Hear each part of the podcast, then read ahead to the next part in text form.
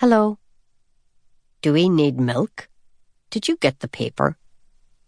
I got the paper. Kenneth opened the fridge. We have half a carton of semi-skimmed. There any buttermilk? You making wheaten bread?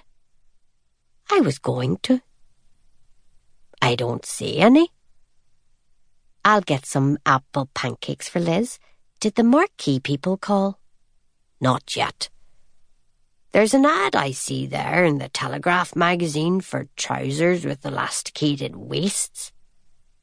I have elasticated waist trousers. They're very reasonable. Judith sighed.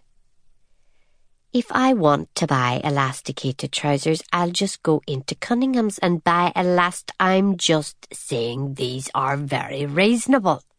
They're twenty nine ninety nine, and they're in every colour salmon, mauve. What are they in Cunningham's? Twice that? Three times? Why don't you order a pair for yourself? It was Kenneth's turn to sigh. That Kenneth was overweight was not in doubt. But if anyone needed elasticated trousers, it was Judith. The deadly hidden growth they knew from the x-rays was now a physical presence, rising up beneath her belts, no longer hidden by cardigans, and her husband was breaking an unwritten rule by referring to it, however obliquely, first. She didn't need reminding. If she wanted to talk about it, she would talk about it. Did Liz call? Judith asked. Shoving the conversation on and down the line, Kenneth could hear the engine of a tractor, turning over somewhere near his wife's car, and her busy hand tapping out her impatience on the steering wheel. No. Does she expect collecting from the airport? Well, she's a grown woman. I'm sure she'll let us know. I'll be back in five minutes, said Judith. Kenneth paused and then offered, I'll leave the magazine out anyway for you to see.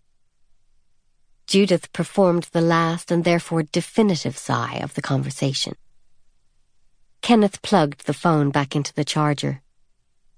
The beep, beep, beep went again, and he remembered why he was standing in the kitchen. He tugged the dishwasher open, feeling the ligament twinge in his elbow. No, not the dishwasher. Lifeless, smelling ruinously of yesterday's fish pie.